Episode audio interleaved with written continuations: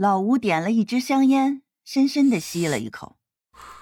郑延安换了另外一组图片，站起身说：“很显然，凶器是某种钝器，凶器有可能是路边的一块石头，也有可能是锤子、榔头一类的东西。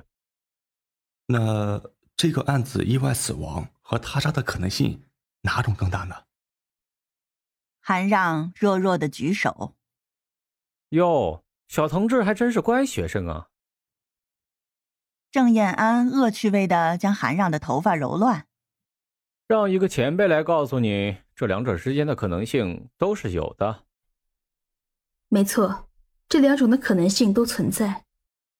之前一直比较沉默的罗伊突然开口，大家的目光都集中在了罗伊身上。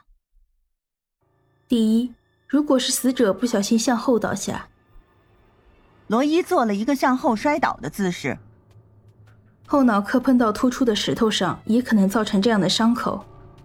第二，就是我们一直设想的他杀，既然是钝器所致，那么凶手从后面用钝器击向死者，导致死者死亡也是有可能的，是吧？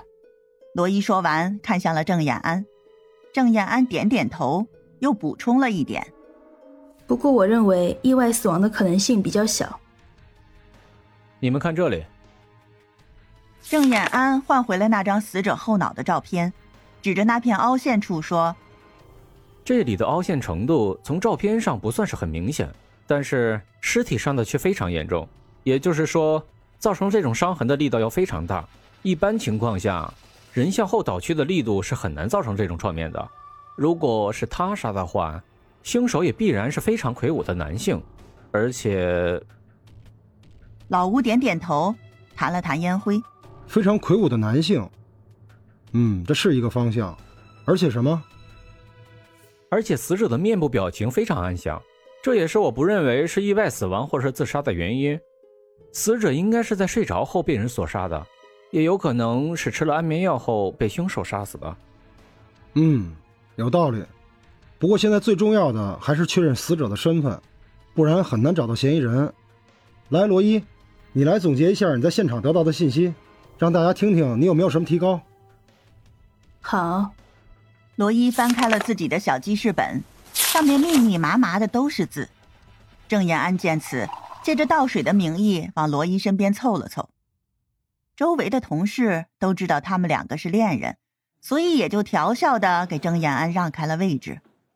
可是令人费解的是，罗伊见郑延安过来了，竟然站起身走到了对面的位置。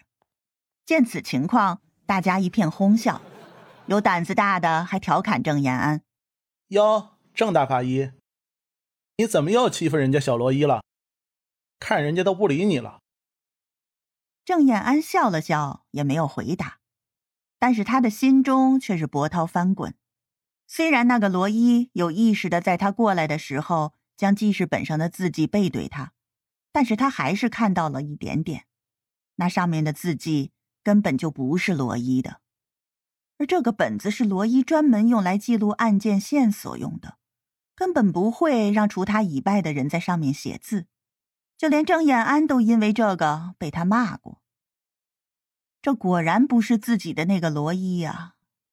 郑燕安神色冷厉的拿出手机，打了几个字后又收了起来，然后微笑着，仿佛是一个男人讨好女友的样子似的看着罗伊。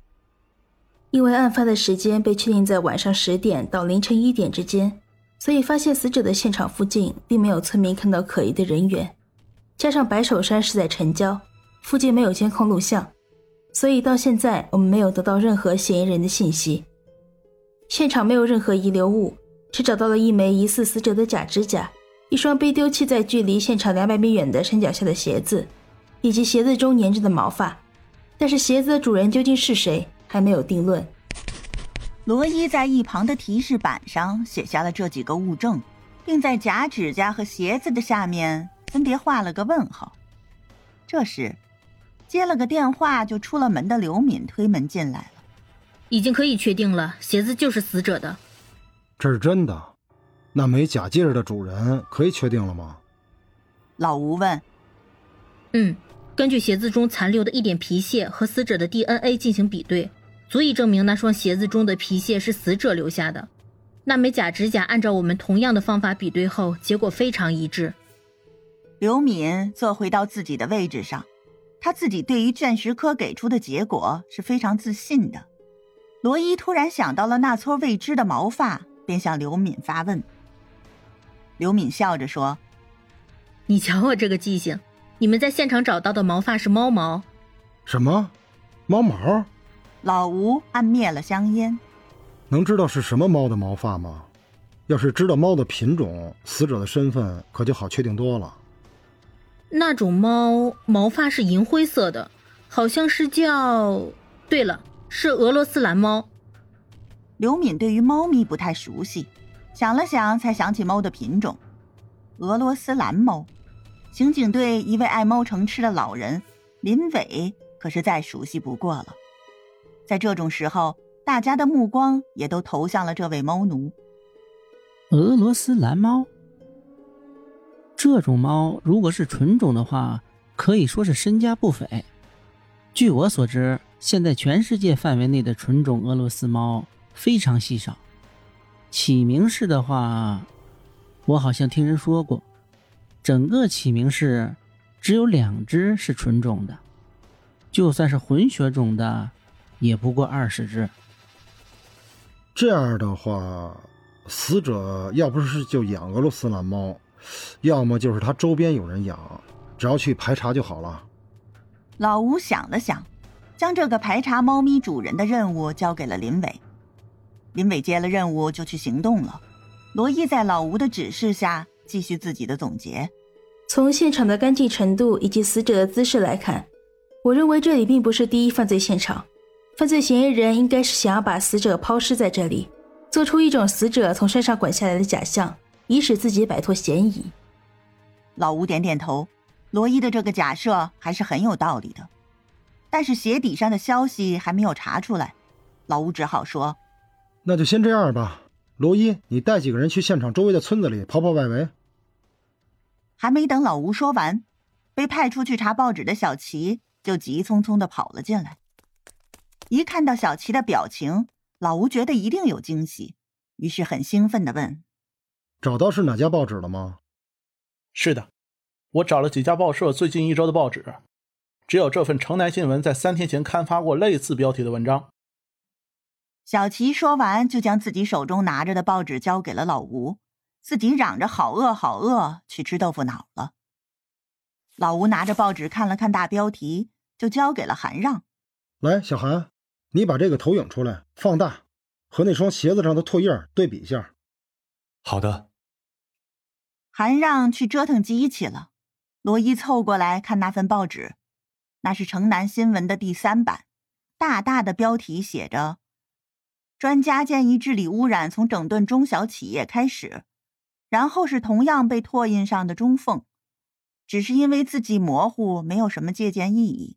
而第四版的确有一篇关于城市恐婚的调查报告。